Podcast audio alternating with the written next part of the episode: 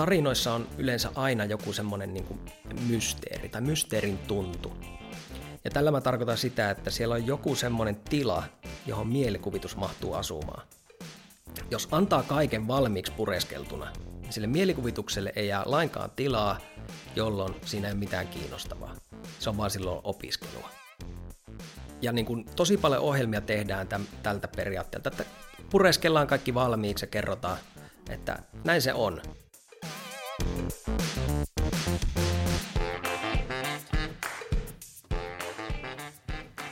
Moikka!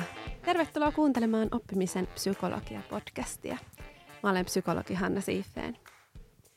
Mä pyrin tällä podilla siihen, että mä saisin välitettyä kiinnostavaa tietoa ymmärrettävästi.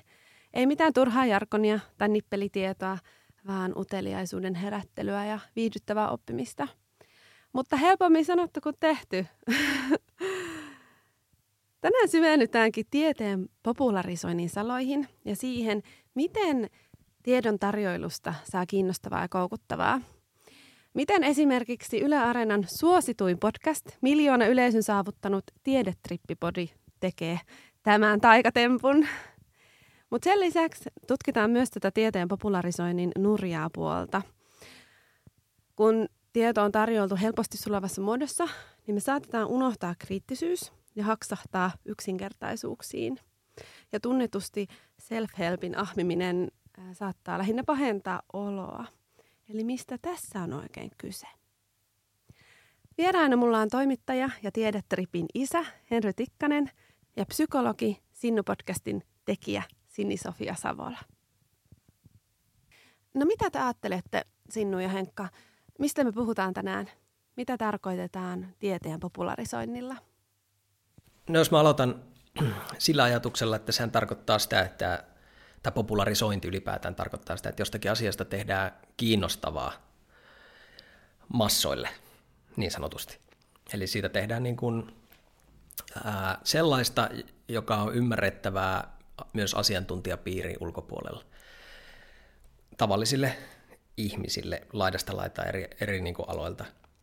Sitä se popularisointi pähkinänkuoressa on. Ja sitten kun tiedettä popularisoidaan, niin kuten me kaikki tiedetään, että tiedon on aika vaikeaa, monimutkaista, hankalaa, niin se täytyy tehdä yksinkertaisemmaksi tai sillä tavalla ymmärrettäväksi, että, että ehkä ne kaikista vaikeimmat yksityiskohdat on syytä kiertää ja, ja niin kuin löytää muita keinoja sitten tehdä selväksi, että mistä tässä nyt itse asiassa puhutaankaan. Joo, jo samaa mieltä, että kiinnostavaa ja ymmärrettävää. Käytetään sellaisia sanoja, mitkä ihmiset ymmärtää, liitetään ne sellaisiin ilmiöihin, mitkä on ihmisille läheisiä. Ja äh, toi oli hyvä toi niin tehdä mielen, mielenkiintoista ja kiinnostavaa. Ja varmaan sitten popularisointi on kuitenkin hyvin erilaista. Eri, mä en sano, että se on tasoista, mutta sanotaan niin kuin eri, eri tuntuista, että et tiedettä voidaan popularisoida. Onhan se, että joku tieteellinen tutkimus lyhennetään niin sekin on popularisointia. Sitten taas se voidaan tehdä niin kuin elokuvan muotoon ja lisätä siihen fiktiivisiä elementtejä, sekin voi olla popularisointia, ja sitten kaikki siltä väliltä. Että sinänsä aika laaja kenttä, ja sitten Henkka sanoi, että, että tieteen tekeminen on aika vaikeaa, sitten toisaalta mä sanoisin, että joku voisi ajatella, että tieteen popularisoiminen on vielä vaikeampaa, että ehkä kun tieteen tekijä voisi sanoa silleen. No joo, se ei tunnu tietenkään mulle esimerkiksi niin vaikealta, kun mä katson niitä aiheita et, etäänpää. Mm. Mä ymmärrän sen, että vaikka ne tieteen tekijät, jotka on paininut koko uransa vaikka jonkun tietyn kysymyksen tai kysymyspiirin parissa ja on todella sisällä siinä asiassa, ymmärtää siitä pienetkin yksityiskohdat ja kaikki, niin, kaikki sellaiset äh, muuttujat ja asiat, jotka vaikuttaa siihen mistä päin tahansa. Mutta joka tapauksessa ihminen on todella sisällä siinä aiheessa niin voi olla hankalaa erottaa sieltä niitä asioita, jotka tavan tallaajalle niin kuin, tuntuu järkeviltä tai ymmärrettäviltä. Ja sen takia sitten vaikka minä toimittajana, kun mä katson sitä kauempaa, ja mulla ei ole sitä syvällistä ymmärrystä siitä aiheesta samalla tavalla kuin sen tutkimuksen tekijällä esimerkiksi, niin mun on helpompi nähdä sieltä ne asiat, mitkä on kiinnostavia. Ja mä, mä ajattelen, ajattelen sen näin, että, että jos mä olisin itse tutkija ja mulla olisi joku aihe, niin mä olisin tosi sokea sille, ja mä haluaisin, ehkä popularisoida siitä jotakin sellaista asiaa, joka onkin aika epärelevantti, irrelevantti sitten suuremmalle yleisölle joo, mä saan kiinni tuosta, että sit kun sä oot, su, sulla on niinku silmät auennut liian moni, isolle todellisuudelle, monimutkaiselle, niin sitten on vaikeaa tuoda sitä. Ja tämähän on mun mielestä ongelma, tai sen takia tieteen popularisoija mun mielestä tarvitaan tosi paljon, koska tutkijat ei keskimäärin ole siinä kauhean hyviä usein. Ja siitä ne saa vissiin valituksiakin aika paljon, että, että koittakaa nyt vähän yrittää. Mutta se on oikeasti vaikeaa, sit kun on syvällä jossain asiassa. Mm.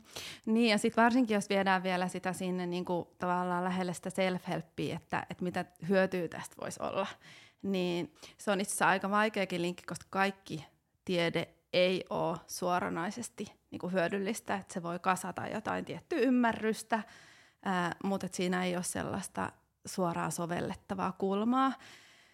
Niin, niin tavallaan toi kenttä on aika mielenkiintoinen, että et mitä sieltä sitten syntyy ja millaisilla perusteilla. Mitä, mitä sä Sinnu, sä oot aiemmin puhunut myös aika paljon self-helpistä, useammassakin podissa oot ollut vieraana. Miten sä ajattelet, että self-help ja tieteen popularisointi kuuluisi yhteen? Kyllä ne yhteen sopii vahvasti, että Ö, toki si- te- te- tota self-helppiä voi tehdä ilman, että siinä on mitenkään tieteellinen näkökulma tai tieteen popularisointinäkökulma, että ihminen voi perustaa sen oman self-help, sanotaan teoksensa, nettikurssinsa, podcastinsa myös ihan arkikokemusten varaan tai jo, omille arvoille tai ideologioille. Ja se voi olla self-helppiä silloin myös. Mutta sitten jos puhutaan vaikkapa tällä hetkellä hyvin trendaamasta, trendaavasta psykologiaa aiheisesta self-helpistä, itsensä kehittämiseen liittyen, mielenterveyteen liittyen tällaisen, niin sitten ne usein kyllä jollain tavalla monesti ne on, popularisoi kyllä tiedettä. Ja se on, se on mielenkiintoinen skene sen takia, että se on mun mielestä hirveän, se on hirveän hyödyllistä, koska moni ihminen tuntuu hyötyvän ja sanoo hyötyvänsä self-helpistä. Ja se, se niin kuin käsin kosketeltavasti ihmiset pääsee siinä, siitä eteenpäin. Ja ähm, itsehoito-oppaat, kaikki tällaiset oikeasti auttaa ihmisiä, joihin on popularisoitu sitä tiedettä sellaisella tavalla, että ihminen pystyy oikeasti hyödyntämään sitä arjessaan oman mielenterveytensä edistämiseksi. Ja sitten mä oon kyllä puhunut näistä self-helpin harmipuolista, mitä on myös, koska self-help-kirjallisuus antaa yksilöille tosi paljon painoarvoa ja to- tunteen siitä, että hallitsee omaa elämänsä ja voi kontrolloida sitä. Ja ne on joskus self-help on kirjoitettu sellaiseen hieman, tai aika monestikin sellaiseen vähän niin kuin uskonnolliseen sävyyn jopa, että nämä, nämä asiat tekemällä sä voit saavuttaa tämän tietyn asian, ja sitten elämä ei yleensä ihan mene niin, ja sitten tulee vaan pettymisiä ja epäonnistumisia, jotka ei auta sit edistämään omaa hyvinvointia pitkällä aikavälillä, jos, niihin, ähm, jos tulee tuollaisia pettymyksiä. Ähm, Mm, mutta kyllä ne, kyllä ne yhteen kuuluu ja sopii ja menee limittäin lomittain. Tuleeko mieleen jotain muuta, jos yleisesti miettää tätä tieteen yleistä just, mistä muita haasteita tai uhkakuvia, mitä siihen liittyy? Kyllähän siihen liittyy haasteita ja myös sellaisia uhkakuvia, jos nyt käytetään sitä sanaa, mutta semmoisia riskejä, että oikastaan liikaa. Yritetään liian liian yksinkertaiseksi tehdä joku oikeasti tosi vaikea asia.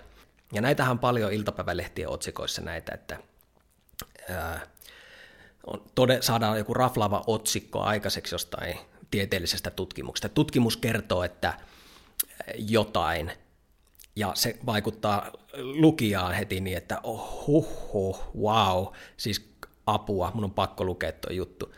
Mutta se ei anna todellista kuvaa siitä, mitä se tutkimus on vaikka paljastanut jostain ilmiöstä, vaan se antaa siitä erittäin yksioikoisen kuvan, joka ei kerro sitten sitä niin kuin koko totuutta. Että no itse asiassa tässä kuitenkin on sellainen juttu, että se ei ihan toimi näin, mutta jos nyt oikeastaan tosi paljon, niin sitten se toimii näin.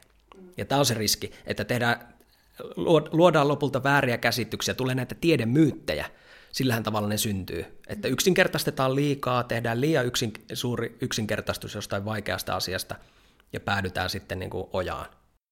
Ja sitten tuohon liittyen just, että sitten kun näitä yksinkertaistuksia on tehty, yksinkertaistuksia on tehty, niin moni myös niitä hyödyntää. Esimerkiksi yrityksissä tai muissa organisaatioissa hyödynnetään näitä popularisoitua tietoa, ja sitten sit se vaikuttaa tosi moneen ihmiseen, ja jos se ei olekaan ollut tarkkaa ja sellainen asianmukaista.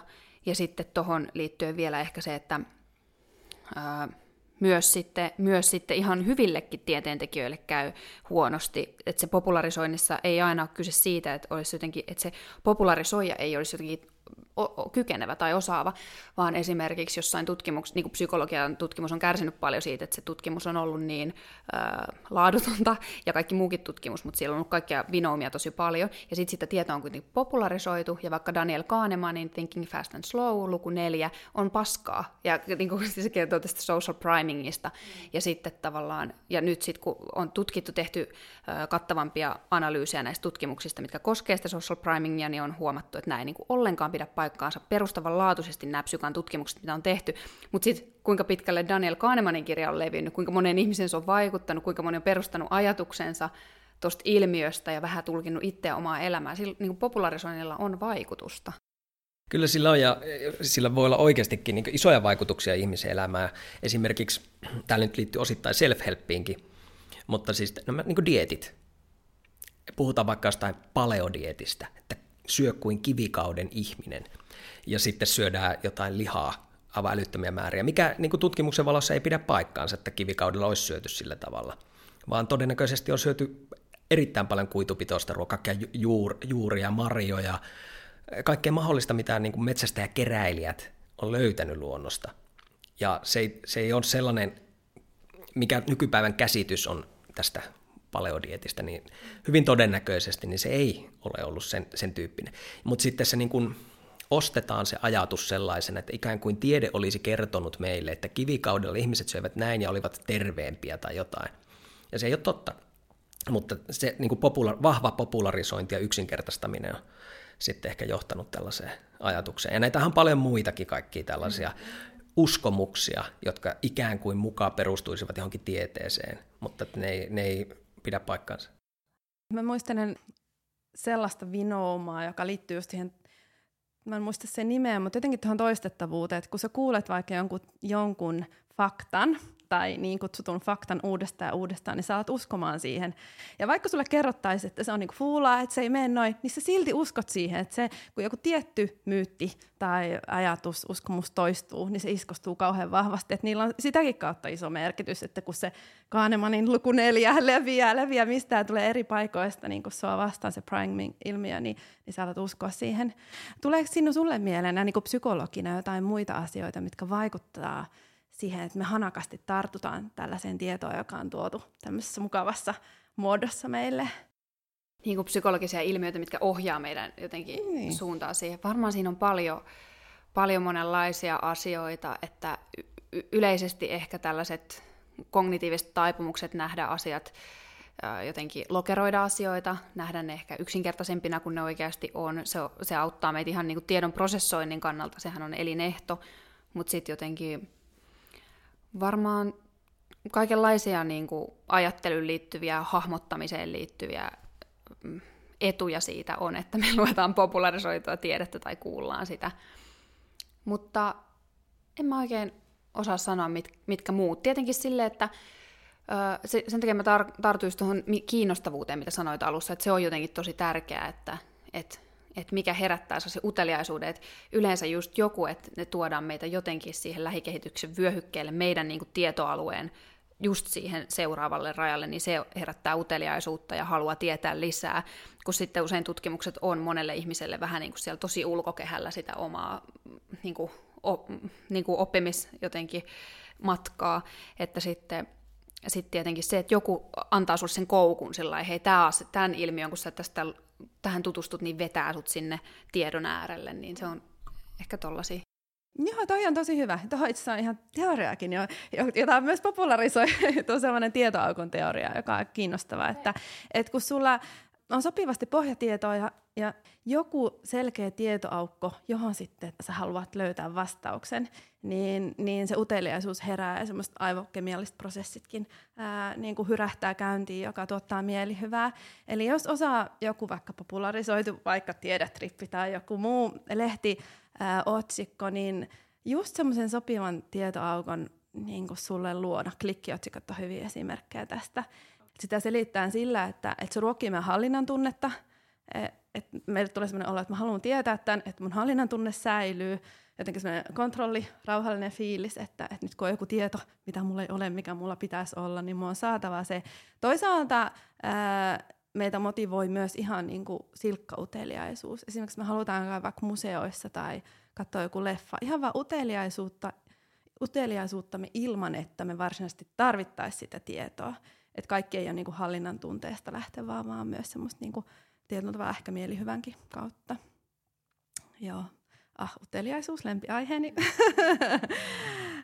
Öm, tietenkin kun me ollaan tässä psykologeja sinun kanssa, niin, niin mä haluan vielä kiinnittää huomiota niin kuin siihen psykologiatieteen popularisoinnin haasteisiin.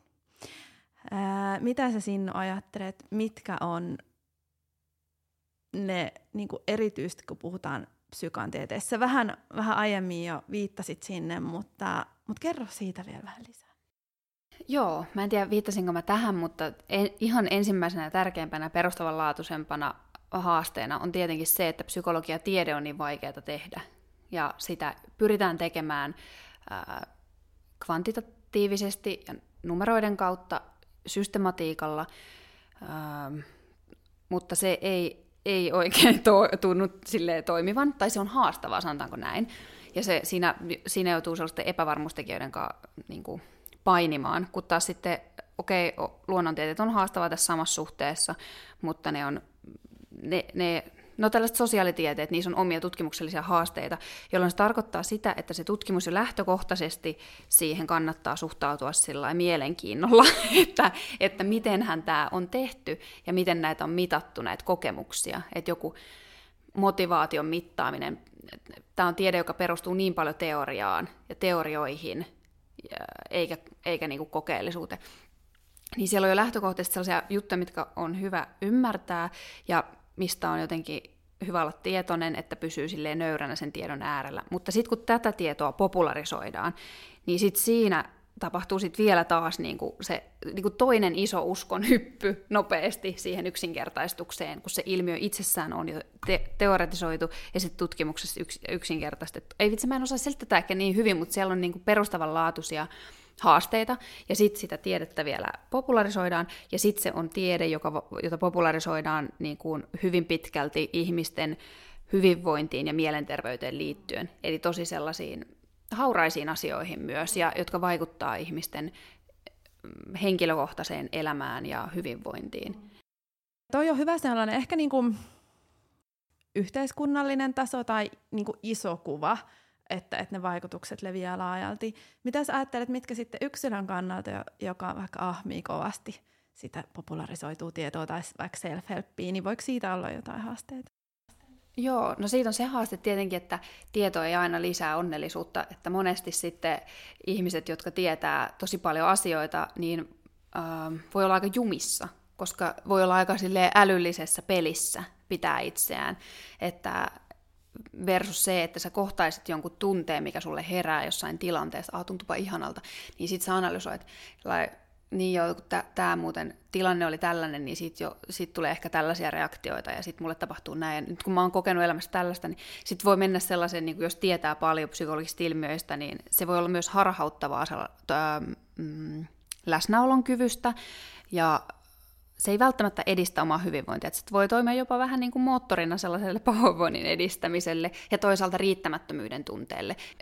Sitten kun sitä tietoa rupeaa olemaan niin paljon ja sitten äh, myös psykologian tietoa rupeaa olemaan aika paljon popularisoitu, niin ihmiset on kivuliaan tietoisia koko ajan, että kuinka ne niin kuin, ensin on ollut tietoisia, että mä saatan hengittää väärin, mä istun väärin, mä, mun, mun tota noin, olen kuullut tällaisenkin jutun lähipiiristä, että räpsytetään silmiä väärin. Ja, sitten, ja siis tämä on ihan oikeasti, tämä on, tapa, tämä on diagnosoitu juttu. Sitten, sitten tavallaan, että kun sitä tietoa tulee niin paljon, nyt se tulee mielenterveydessäkin niin paljon, että mä niin kuin, nukun vähän ehkä niin kuin henkisesti huonossa tilan, tilassa niin kuin silleen, ja sit, tai sitten, niin kuin, että mä en ole ihmissuhteissa oikein, sitä tietoa tulee jotenkin niin paljon, että se voi olla tosi tosi lamaannuttavaa.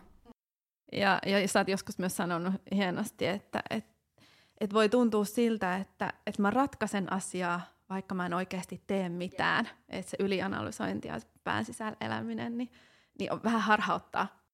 Ja toi, mitä Sinnu sanoi, niin mulla tulee siitä se ajatus, että on tärkeää tässä niin tieteen popularisoinnin kentällä, missä mekin tehdään hommia, on se inhimillisyys ja se niin läsnäolo, tekijän läsnäolo.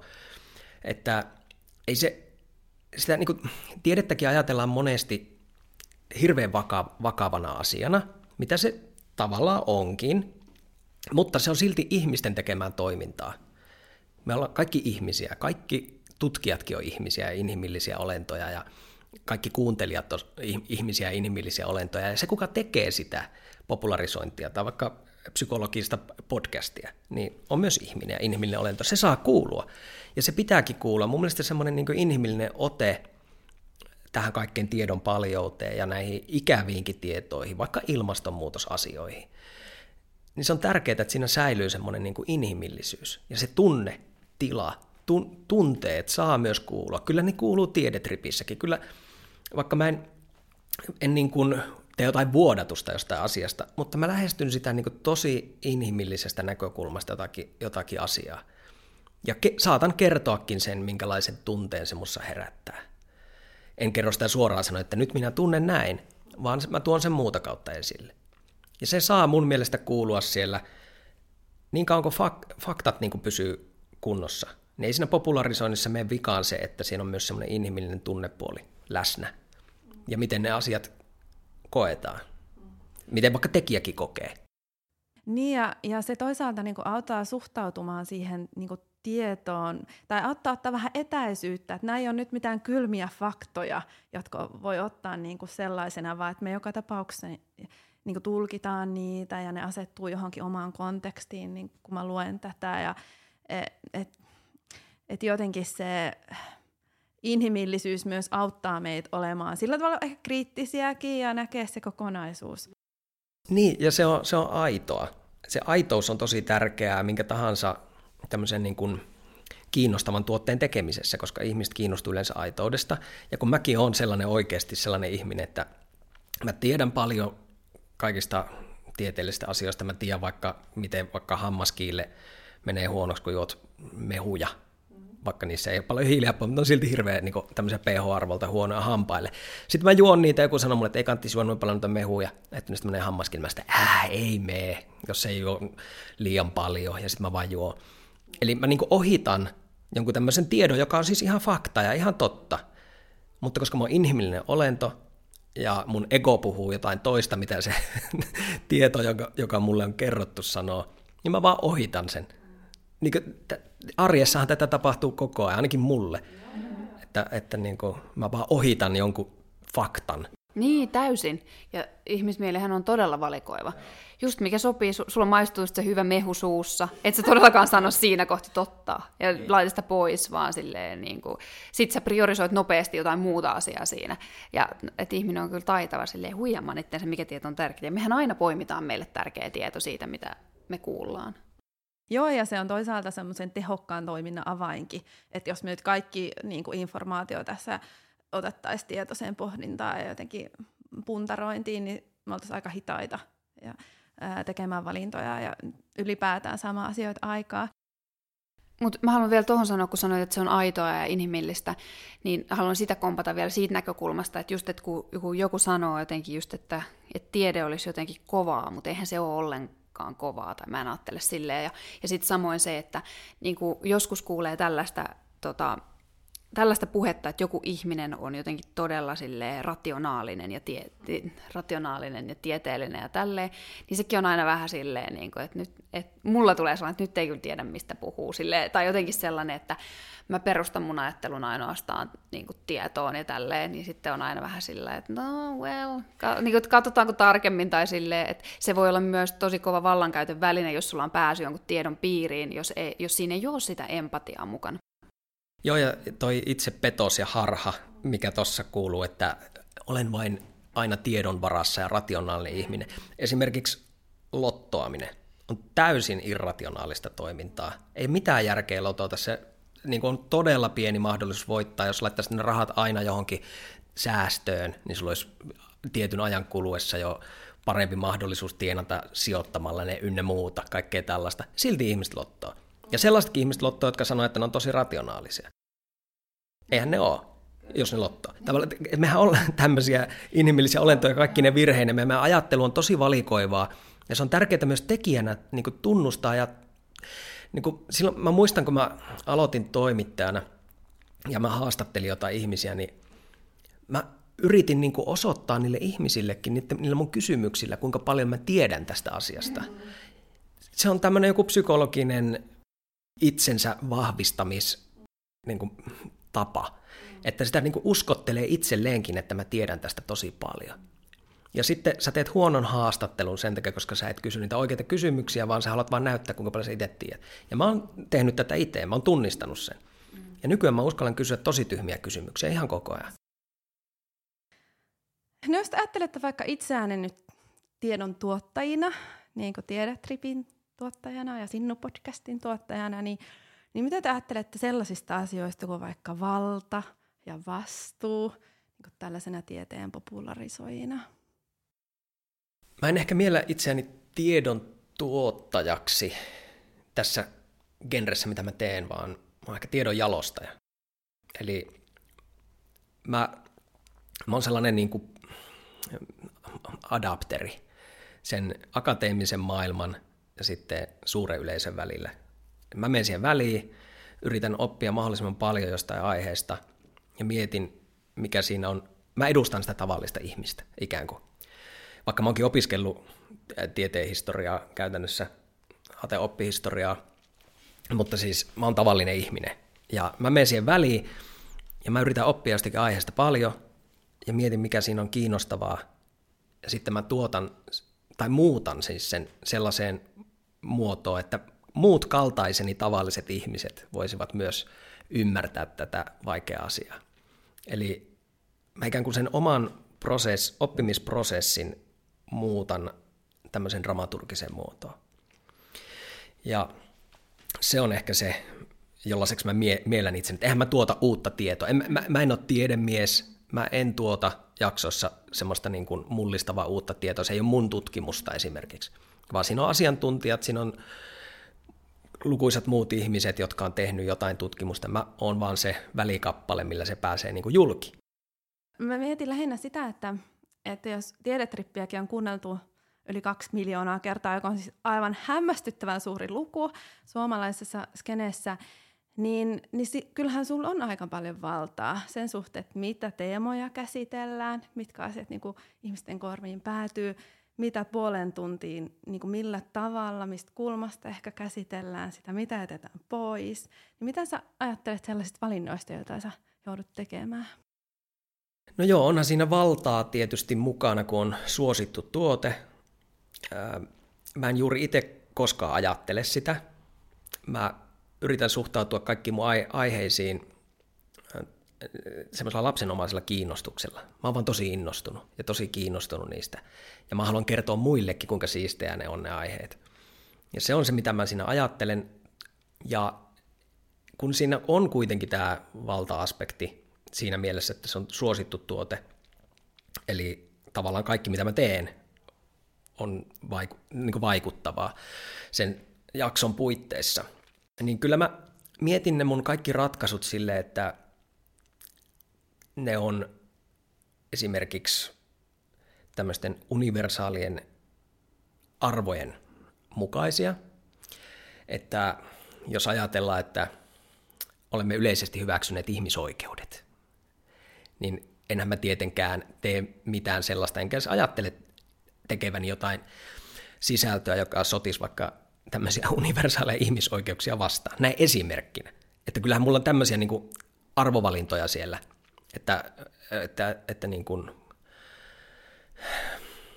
tämmöisiä empatiasta purkautuvia, että, että mun, mä yritän kertoa jonkun opetuksen, minkä mä itse koen oppineeni tässä oppimisprosessissa, kun mä oon tehnyt sitä jaksoa mä saatan sanoa, että, että tota, joku asia voisi antaa jonkun opetuksen. Tämä tarinan opetus on ehkä se, että rakkaus on suurin voima, esimerkiksi, tyyppisesti.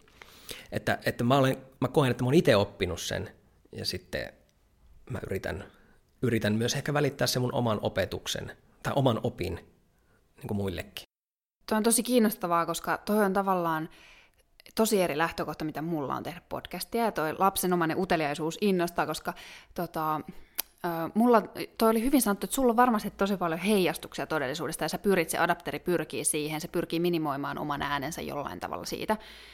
Mutta sitten taas, kun mä taas itse koen tosi paljon sellaista niin kuin vastuuntuntoa, vaikka mulla ei ole edes läheskään yhtä paljon kuuntelijoita kuin sulla, mutta tota, mutta intensiivisiä kuuntelijoita kuitenkin, jotka kuuntelee tosi tarkasti. Tietenkin mulla on oma ammattiauktoriteetti sillä, että mä puhun psykologi, tai ihmiset tietää, että mä oon psykologi, mä en pysty välttää sitä. Siihen liittyy tiettyä vastuuta, jota mä kyllä vähenemmissä määrin kuuntelen, mutta sellaista yleistä tie- näkökulman tuottamisen vastuuta, kun puhutaan kontroversaaleista aiheista, vaikka tekee jonkun jakson, mikä liittyy jollain tavalla vähän ehkä politiikkaan, jollain tavalla liittyy tasa-arvoon, tiettyihin ää, mielenterveyspolitiikkaan, päihdepolitiikkaan, ää, erilaisiin ilmiöihin, niin sit mä, mä koen kyllä, to, että mä käyn niin kuin joka kerta tosi nopean, mutta systemaattisen checkin siinä läpi, että minkä takia mä haluan ottaa tämän vieraaksi tähän, ja mullahan ei ole edes asioita, a, asia, mulla ei ole asiantuntijoita välttämättä, vaan mulla voi olla myös kokemusasiantuntijoita, koska mä haluan tuoda sen näkökulman, ja silloinhan siinä tekee isoja, tekee asiantuntijoiskin kyllä niiden valinnaskin tekee arvovalintoja tai sellaisia niin kuin vallankäytön valintoja, mutta vielä sitten kun ottaa kokemusasiantuntijoita, ne on iso, niin kuin valintoja, tämän äänen mä haluan kuulla, ja mä haluan, että kaikki muut ihmiset kuulee tämän. Joo, ja toi varmaan on aika, niin kuin, minkä mä tunnen teidän molempien podit aika hyvin, sekä Tietripin että Sinnun, ja, ja sinänsä ne asiathan on aika erilaisia, mitä te käsittelette, että Henkalla on sitten vieraana proffia ja tutkijoita, jotka kertoo niin kuin vahvasti sitä niin kuin tieteellistä näkökulmaa, ja se välittyy niistä jaksoista, ja, ja ne on niin kuin ehkä silleen, tiedemaailman yleisesti hyväksyttyjä. Tietenkin sielläkin on aina debattia, mutta tietyllä tavalla sä niin kun, sun ei tarvitse tehdä sitä filtteröintiä samalla tavalla, kun sit sinulla on enemmän kontroversaaleja ja, ja niin kun, ei niin, no semmoisia niin kun sensitiivisempia ja haastavampia aiheita tietyllä tavalla. Niin, niin sinänsä toi on tosi kiinnostavaa, toi suhtautumisero, ja mun mielestä aika luonteva. Niin, just se, mitä, mitä kautta sitä sisältöä lähestyy. Mähän miellän itseni enemmänkin niin kuin tarinankertojaksi kuin toimittajaksi, ikään kuin. Mä, mä oon molempia, mutta, mutta mä miellän itseni enemmän tarinankertojaksi. Että mä rakastan sitä niin kuin asioiden pukemista sellaiseen kiinnostavaan muotoon. Mä oon todella kiinnostunut tarinoista, mä rakastan elokuvia, mä oon todella paljon hyödyntänyt elokuvakerrontaa tiedetripissä. Ja, ja myös niin kun, kun mä oon lukenut paljon kirjoja, kirjallisuutta erilaista, mä saan sieltä niin inspiraatiota. Mä fiilistelen sitä tarinankerrontaa ja mä nautin siitä tosi paljon. Ja se tiede on myös asia, joka mua kiinnostaa, koska mä oon tosi utelias ihminen. Niin mä oon vaan yhdistänyt ne kaksi asiaa. Mua kiinnostaa, miten tämä maailma toimii, mua kiinnostaa, miten ydinpommi toimii, mua kiinnostaa, ää, mitä tyhmyys on, mua kiinnostaa kaikki tämmöiset omituiset asiat. Ja kun mä pystyn ää, laittamaan sen oman kiin, valjastamaan sen oman kiinnostukseni siihen tarinan kerrontaan, niin se kuulostaa siltä, että joku muukin haluaa ehkä kuunnella sitä. Ja se tekee siitä kiinnostavaa. Mutta se, mikä on oleellista tässä popularisoinnissa mun mielestä, ihan niin kuin oleellista. Ja tämä pätee siis kaikkeen muuhunkin kuin popularisointi. Eli eh, tarkoitan siis, että vaikka johonkin fiktiotuotteeseen. Mielikuvitukselle pitää jäädä tilaa. Eli mysteeri on se, mikä kiinnostaa mm. aina. Sen takia tarinat on maailman vanhin huume, tämmöinen niin intellektuaalinen huume. Niitä on kerrottu tuhansia tuhansia vuosia eh, nuotioilla ja joka paikassa. Niin kuin kaikki Kalevalahan on niin kuin suullista tarinaperinnettä. Ja tarinoissa on yleensä aina joku semmoinen niin kuin mysteeri tai mysteerin tuntu. Ja tällä mä tarkoitan sitä, että siellä on joku semmoinen tila, johon mielikuvitus mahtuu asumaan. Jos antaa kaiken valmiiksi pureskeltuna, niin sille mielikuvitukselle ei jää lainkaan tilaa, jolloin siinä ei ole mitään kiinnostavaa. Se on vaan silloin opiskelua. Ja niin kuin tosi paljon ohjelmia tehdään täm, tältä periaatteelta, että pureskellaan kaikki valmiiksi ja kerrotaan, että näin se on, että tässä on nyt esimerkiksi vaikka, vaikka tota, miten toimii joku sydämen tahdistin. Mm. Niin sehän on relevanttia tietoa niille ihmisille, jotka työskentelee sydämen tahdistinten parissa, mm. mutta se ei ole välttämättä relevanttia ihmisi, tavallisille ihmisille, jotka ehkä joskus saattaa saada sydämen tahdistimen, mutta ne miettii sitä vasta sitten joskus myöhemmin. Mm. Mutta mitä muuta niistä sydämen tahdistimista voisi kertoa jotakin mielenkiintoista, vaikka se miten se on keksitty. Se pointti on se, että pitää olla tilaa sille niin kuin mysteerille. Mitä toi tarkoittaa sun niin kuin siinä tavallaan käsikirjoitusprosessissa?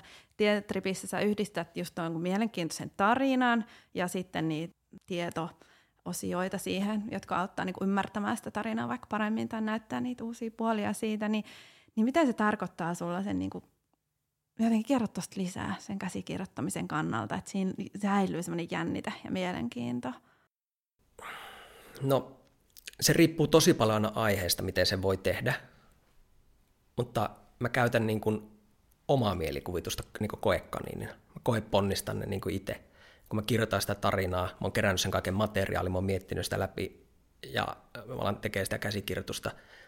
Mä alan kertoa niin kuin tarinaa vähän niin kuin itselleni. Tosi paljon tehdään ohjelmia ihan televisiossa, radiossa ja kaikkialla sillä tavalla, että se yritetään tosi voimakkaasti niin tehdä kohderyhmälle. Mietitään sitä kohderyhmää ja wow, nyt tehdään vaikka nuorille jotain. Ja sitten otetaan skeittilauta ja tehdään kuin räppi siihen, koska nämä on asioita, jotka kiinnostaa nuoria. Ja se on hirveätä niin yleisöaliarvioimista ihmisiä kiinnostaa siis ihan laidasta laitaa, kuuluu ne mihin tahansa segmenttiin tässä yhteiskunnassa, niin kiinnostaa kiinnostavat jutut. Se on ihan niin näin yksinkertaista minun mielestä. Ja jos se kiinnostaa mua, niin mä uskon, että se voi kiinnostaa jotakuta toistakin. Mutta jos se kiinnostaisi mua, mitä mä teen, niin miten se voisi kiinnostaa jotakin toista? Näin mä, näin mä itsestä niin lähestyn ja sitten sit mä teen, mitä mä teen. Tässä on tullut niin kuin mun mielestä kivasti sekä tällaisia tavallaan käytännön näkökulmia myös siihen, että miten sitä semmoista yleistajuista tiedettä jotenkin voi viedä maailmalle haastattelumuodosta tai, tai tarinallisesti. Ää, ja se on tietenkin aivan sairaan kiinnostavaa ja itsekin tietenkin tietokirjailijana ja podcastajana niin olen tosi kiinnostunut siitä, että miten se tehdään. Ää, plus sitten on tullut mun mielestä mukavasti näitä niin kuin vähän tätä haastepuoltakin, että se ei ole sellainen niin kuin kraalin että vaan pelkkää mahtavuutta, vaan että siinä on myös niitä haasteita ja, ja vastuukysymyksiä. Onko vielä jotain ajatuksia, näkökulmia, joita olisi tärkeää tai kiinnostavaa nostaa esiin?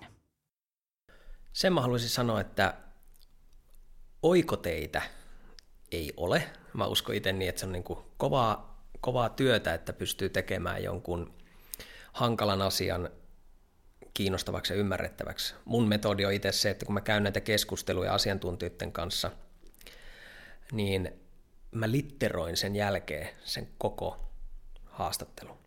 Siinä kestää aivan älyttömän kauan, se on todella puuduttavaa, se on haastava kognitiivisesti pakottaa itsensä tekemään se, mutta mä teen sen.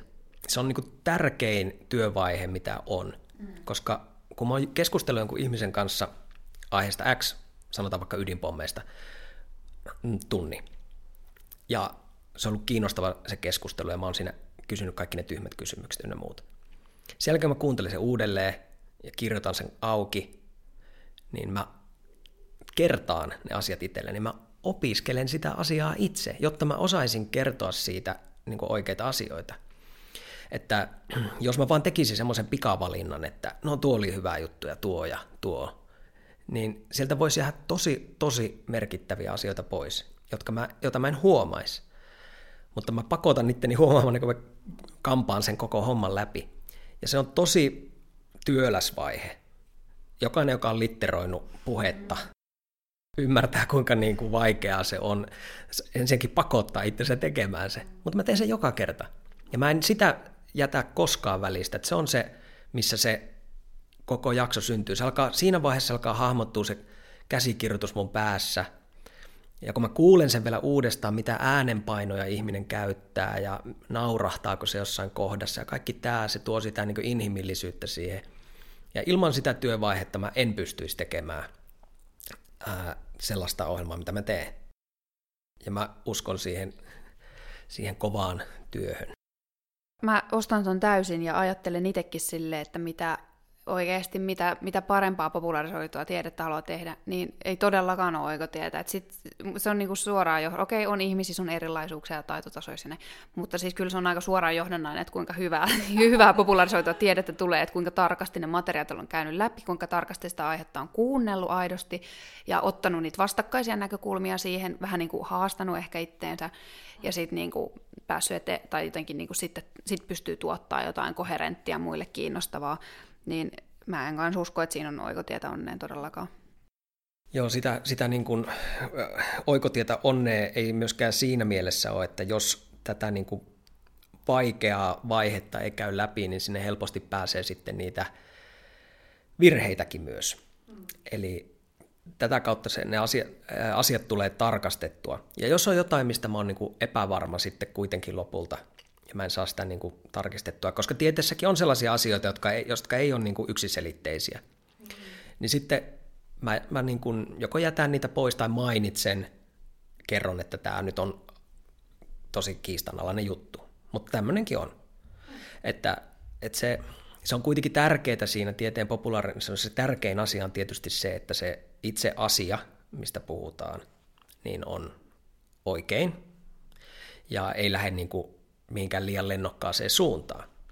Mutta sen voi välttää sitten sillä, että ei niin kuin käsittele sitä liian yksityiskohtaisesti. Jos, jos niin kuin tekijänä itse kokee, että nyt mulla ei ole hallussa tämä, nyt mä en oikein käsitä tätä, niin sitten siihen ei kannata ehkä mennä. Toisaalta tuossa on kyllä tosi kiinnostava toi ja itse asiassa aika tärkeäkin pointti, että välillä tulee sanotettua sitä, että että tämä on kiisteltyä ja, ja tällä hetkellä näin, mutta on epävarmaa, koska se sitten toisaalta opettaa kuulijaa myös niin kuin pääsee siihen tieteen maailmaan, että, että, se ei ole, että jotenkin tämä ei ole varmaa, varmoja totuuksia, vaan tässä opitaan, tiede oppii, sehän se idea onkin ja pyrkiikin kumoamaan itsensä. Sitten toisaalta tekee mieli kommentoida myös sitä, että, että kuulosti jotenkin just siltä, että, että se itse niin kuin tieteen popularisointi on sen niin kuin oppimisprosessi, että mitä enemmän siihen oppimisprosessiin käyttää aikaa, niin sitä parempaa matskua tulee muille. Että se niinku, oppiminen ihanasti täällä kaiken ytimessä. Se on kaiken ytimessä, että mm. se, mä ehkä tiedostamattani käytän tavallaan sitä Feynmanin metodia. Eli, eli tätä, että asia pitää ensin niin kuin, ihan niin kuin atomeksi purkaa ja opiskella niin hyvin kuin osaa ja sitten yrittää selittää se lapselle sehän tässä niin kuin mun hommassa esimerkiksi niin kuin vaikeus, että kun mä teen todella, todella laidasta laitaa luonnontieteestä, humanismista, kaikesta niin kuin eri aiheista, niin yksikään ihminen maailmassa ei voi niin kuin tietää kaikkea. Se, se niin kuin täytyy heti tunnustaa ja ymmärtää, ja eikä yrittäisi valehella itselle sellaisia asioita, että tietäisi jostain enemmän kuin tietääkään. Sen takia on ne asiantuntijat, kysy itseäsi viisaammilta. Se on se paras opetus elämässä ylipäätään, että, että niin kannattaa niin kuunnella muita. Ja sitten kun niitä kuuntelee, jotka tietää, niin siinä oppii itse ja, ja pääsee niin kärryille. Ja voi sitä omaa oppimismatkaa sitten sanottaa vaikka tiedetrepin muotoon. Mm. Hyvin sanottu. Mä luulen, että tämä on oikein hyvä loppukoneetti ja hyvä lopetus meidän yhteiselle juttuhetkelle. Kiitos Sinnu, kiitos Henkka. Tämä oli ihana kohtaaminen kiitos. ja oli kyllä hauskaa. tosi mielenkiintoista keskustelua. Oli. Kiinnosta, kiinnostavaa olisi jutella näistä vaikka kuinka paljon, että no onko se niin juttu niin kesken. Niinpä, ehkä joku kerta lisää, mutta kiitos tästä. thank you